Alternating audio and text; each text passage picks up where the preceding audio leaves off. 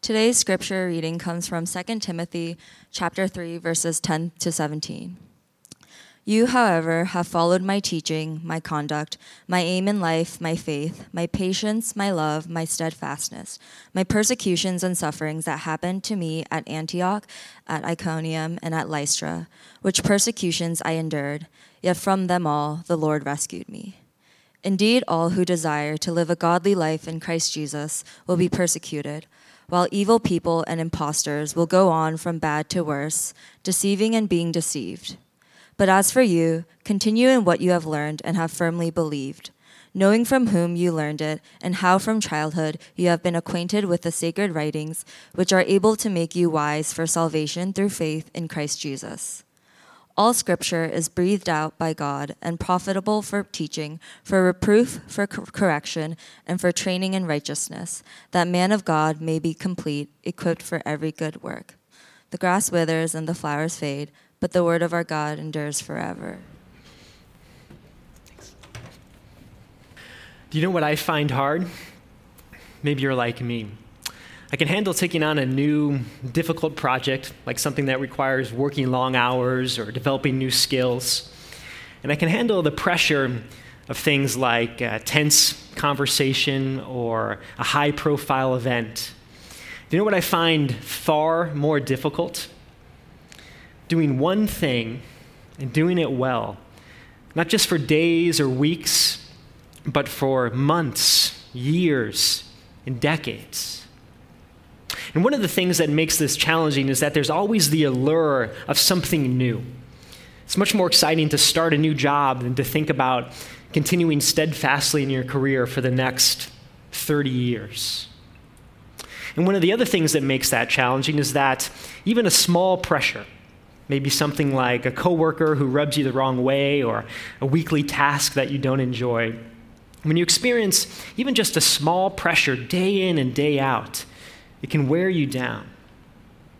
If you're like me, what's most difficult is continuing along the same old path with diligence and dedication. And yet, that's exactly what our passage for today calls us to do. It calls us to continue in the age old faith, and it warns us of two things that will make that difficult. On the one side, there's persecution for us that may look like the fear of being looked down on or called a bigot. And that day in and day out pressure can wear us down and tempt us to swerve to the left and downplay or compromise our faith.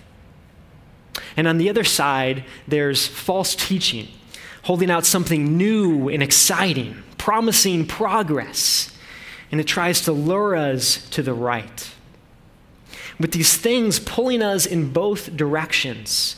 This passage calls us to continue straight along the same old path. Here's the main point of this passage. In the face of persecution and false teaching, we must continue in the age old faith. So let's dig into it. The first thing we see is the difficulty of persecution. Look at verse 10. It starts with a contrast between Timothy and the false teachers whom Paul warns him against in the previous passage. These false teachers have denied the faith, but you, however, Paul says, you have followed my teaching and my conduct. But not only that, you have also followed, verse 11, my persecutions and sufferings that happened to me at Antioch, Iconium, and at Lystra.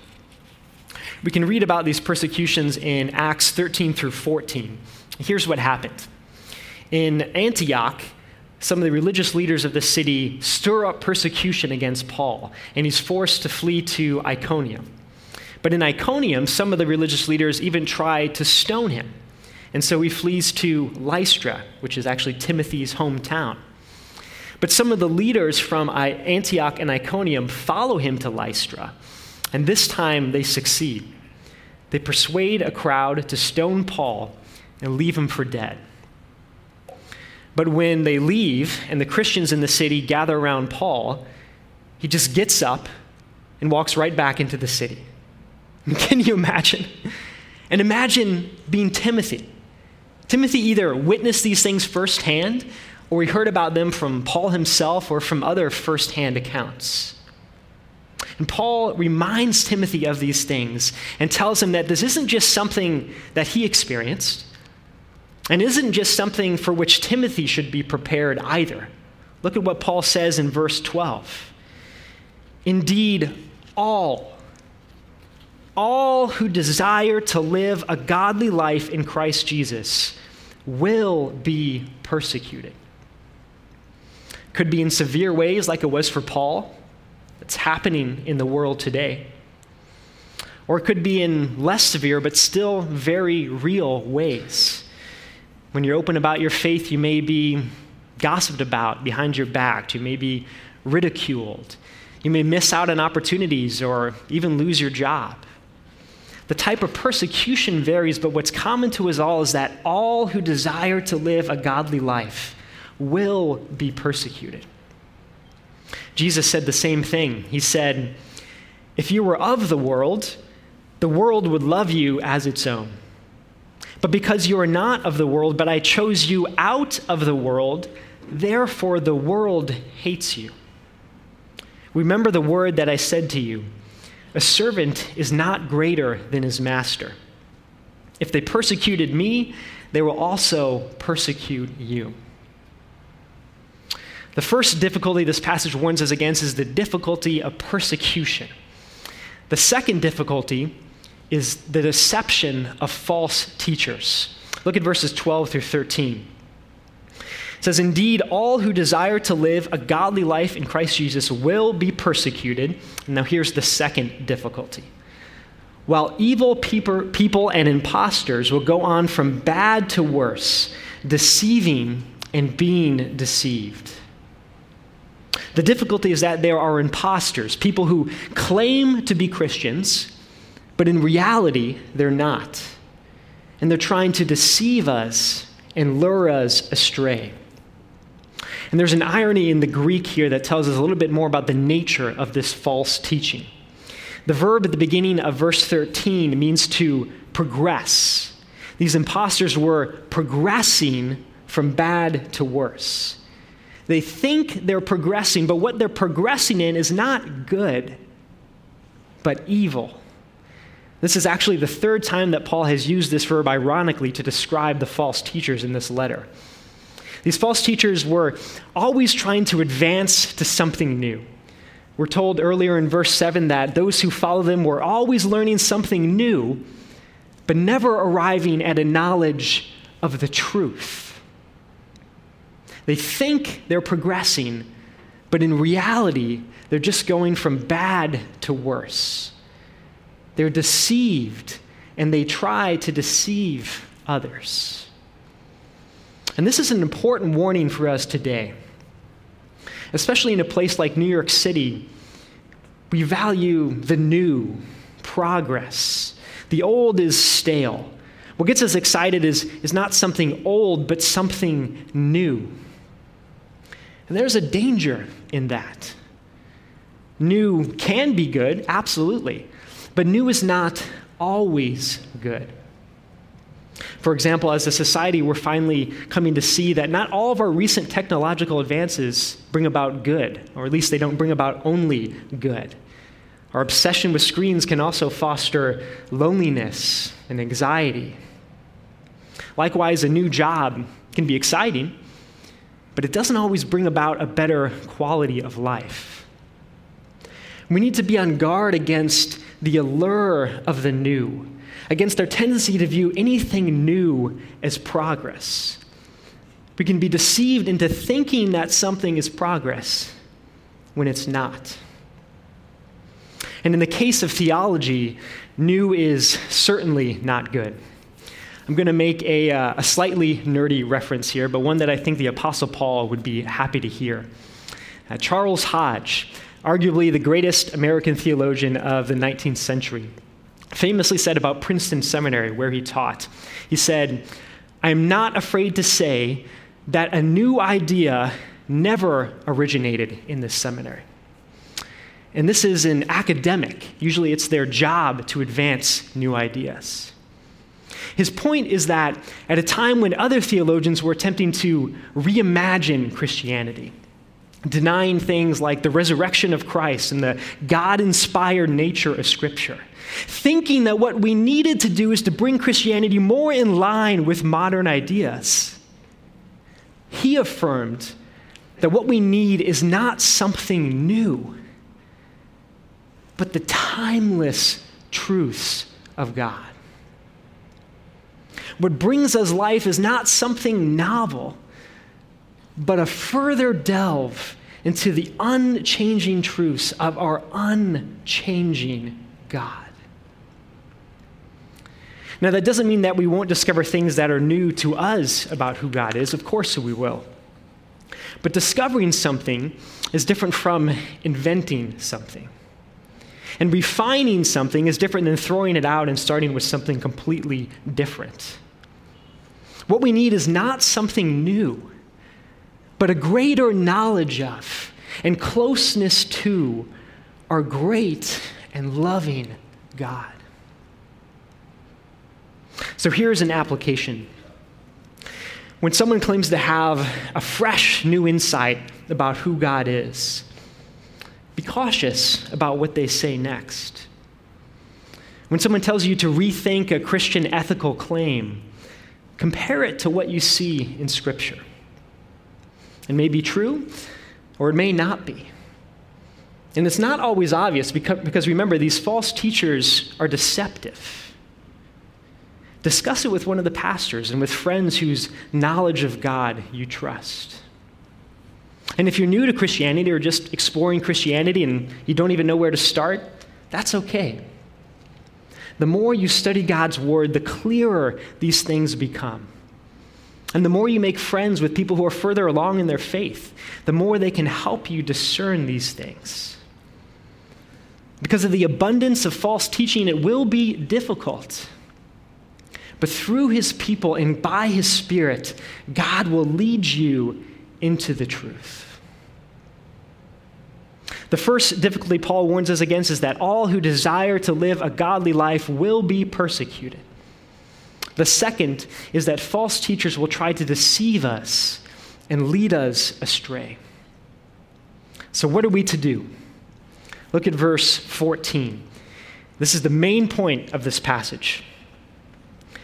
But as for you, continue in what you have learned and firmly believed. That is the Word of God.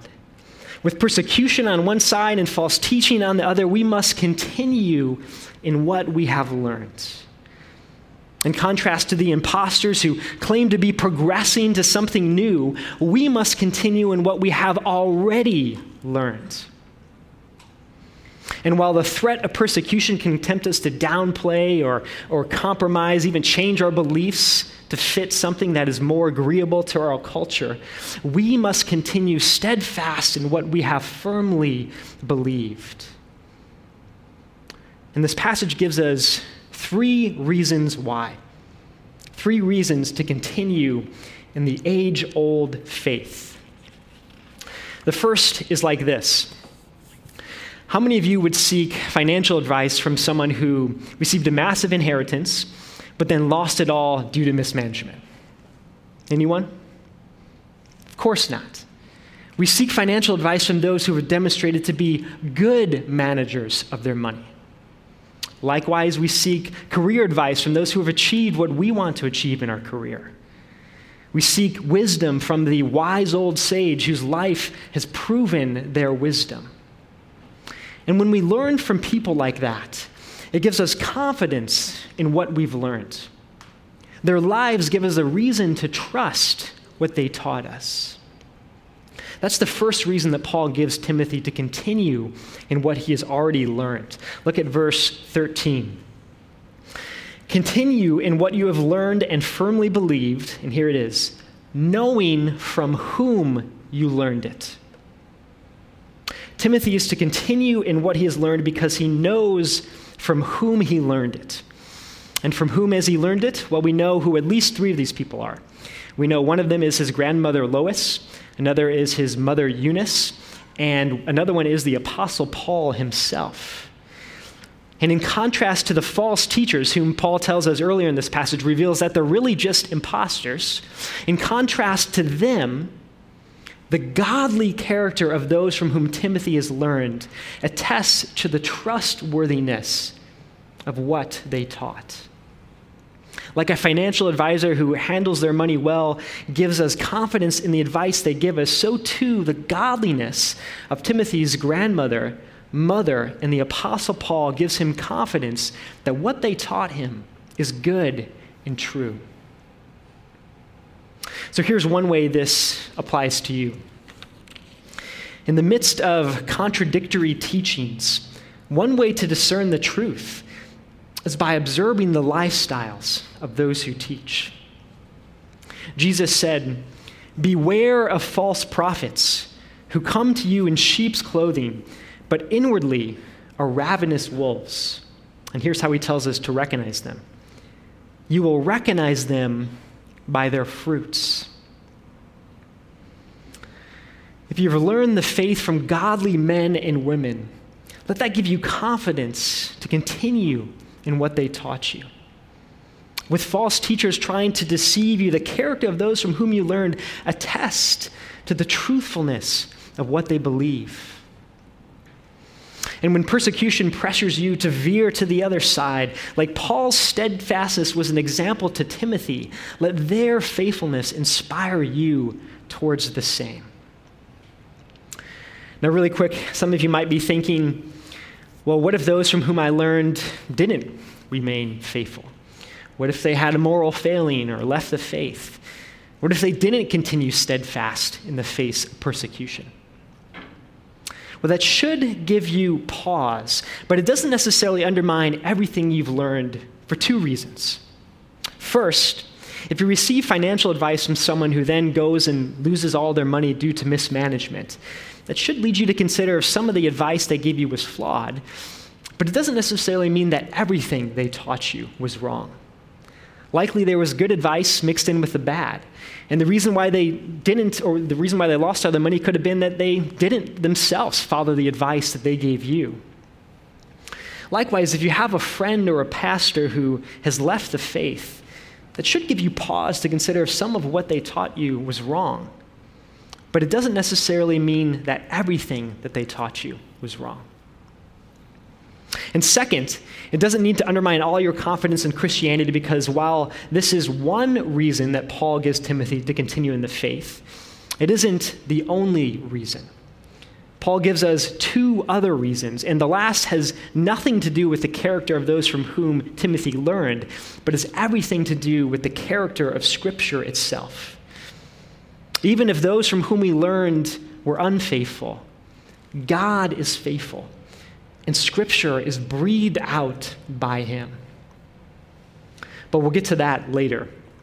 The second reason that Timothy is to continue in the faith is in verse 15. Take a look. Continue in what you have learned, knowing, and here it is, how from childhood you have been acquainted with the sacred writings when people ask me who are the most influential people to my faith, I always tell them that number one is my mom. My dad is also a strong Christian today, but he wasn't yet a believer when I was young. But my mom tirelessly took me and my siblings to church every Sunday, led us in Bible studies every morning, and showed us the love of Christ. More than anyone else, it's because of her that I know our Savior. Like Timothy's mother, my mother instilled in me the truths of Scripture. It's like when you move into a new neighborhood. My wife and I moved about a year and a half ago. And it took a while to learn things like the most scenic route to the park, the best banh mi, and uh, which train to get on to, to line up perfectly with the exit at our station. Do you guys do that? Is that just me? Um, it took us a while to learn these things, but eventually it all becomes second nature. Similarly, thanks to my mom, from a young age, I knew my way around the Bible. I became familiar with it and knew and experienced firsthand its goodness and truthfulness. And now, today, that is one reason why I continue in the faith. It's like this because I'm already familiar with the best banh mi in my neighborhood, I'm not going to be easily persuaded by someone who tries to tell me that there's a better place. Even if someone were to try to bully me to get me to change my mind, it's not going to change my loyalty.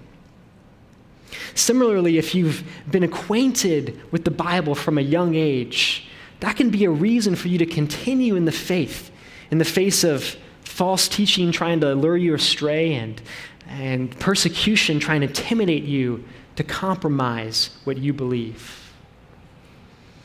If you have a parent or a grandparent who has done that for you, thank God for that. And thank them. Send them a text or give them a call today and thank them for the reason that they give you to continue in the faith. And if you're a parent, teach your kids the Bible from a young age. According to Jewish custom, Timothy's mother, like, and likely his grandmother in this situation, would have begun teaching Timothy at the age of five. And get this guess what book of the Bible they started with? Leviticus, with all of its laws about ritual purity. Now, I give you permission to start with a different book. The important thing is that you start. It can be difficult, but it was a reason for Timothy and a reason for me to continue in the faith. And it can be a reason for your kids too. And if you need recommendations for resources, email me or email Jeannie Jew, our Exilic Kids director. Be glad to help. The first reason Timothy is to continue in the faith is that he knows from whom he learned it.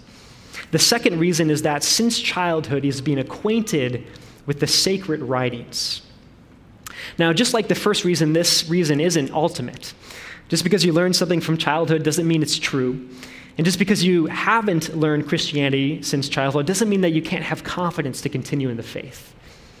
The first two reasons are just supporting reasons for the big reason in verses 16 through 17. This third reason completely overshadows the first two, and this applies to all of us. Take a look. It says, All scripture is breathed out by God and profitable for teaching, for reproof for correction, and for training in righteousness, that the man of God may be complete, equipped for every good work. In the face of persecution and false teaching, we must continue in the faith most of all, because this is nothing less than the very words of God. And again, there's a strong contrast here with the false teachers. There are four contrasts highlighted here. First, unlike the teaching of the false teachers, this is no mere human advice. This is breathed out by God. This is God's own word to you. And second, unlike the false teachers who go from bad to worse, the word of God equips us to grow godlier and godlier. It trains us in righteousness. And third, unlike the false teachers who are always trying to progress to something new, the Word of God is totally sufficient. We don't need to look elsewhere. Look at verse 17. It says, All scripture is breathed out by God and profitable, that the man of God may be complete, equipped for every good work. The Word of God gives us everything we need for salvation and godly living. Here, not in something new, here are the very words of God that equip us for every good work. And fourth, whereas the false teachers were deceiving and being deceived, the Word of God corrects us. It corrects our wrong beliefs and teaches us the truth. So, how do you keep yourself from swerving to the left, being deceived by false teaching? Dive into the Word of God. Let it teach and correct you, and equip you for every good work. And how do you keep yourself from veering to the right under the pressure of persecution? Come to know and love God through His Word. The more you do, the more you become convinced that these are the very words of hope and life, the more you gladly suffer persecution, to even be stoned and left for dead like Paul, then turn on the one who gave himself for you. But here's the problem it's still a struggle to continue in the faith. In the face of persecution, it's tempting to hide or compromise our faith. At times, we all buckle under the pressure. And in the face of false teaching, it can be hard to discern what's true. And we're easily lured by the flash of something new. To one degree or another, we're all led astray by false teaching. Our weak and sinful hearts are uh, deceived, so easily deceived into all kinds of wrong beliefs about who God is and who He has called us to be. Persecution on one side and false teaching on the other, it's hard to continue along the same old path. In one way or another, we all stray. But the good news is that even if we are faithless, He remains faithful.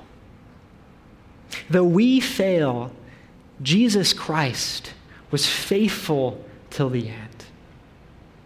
In the midst of false teaching, with religious leaders denying who he was and teaching all sorts of wrong beliefs about who God has called us to be, Jesus stayed the course. And in the face of persecution, with Jesus being arrested, beaten, mocked, and killed, till his dying breath, he remained faithful.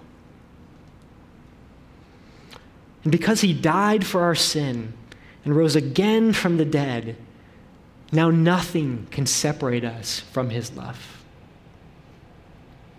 Though we stumble and fall, he will keep us still. By His word and spirit, He will guard our hearts and minds from being led astray by false teaching. And He will rescue us out of every persecution. Indeed, will rescue us even from death itself.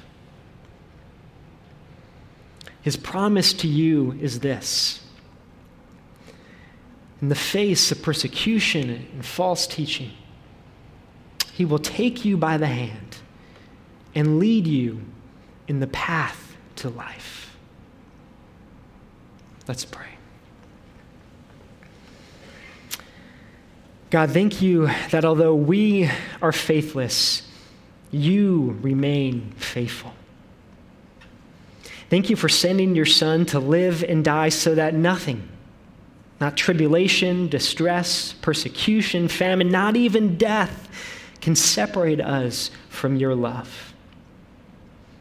By your Spirit within us, teach and correct us, that we might not be led astray, but might come to know and love you more and more each day.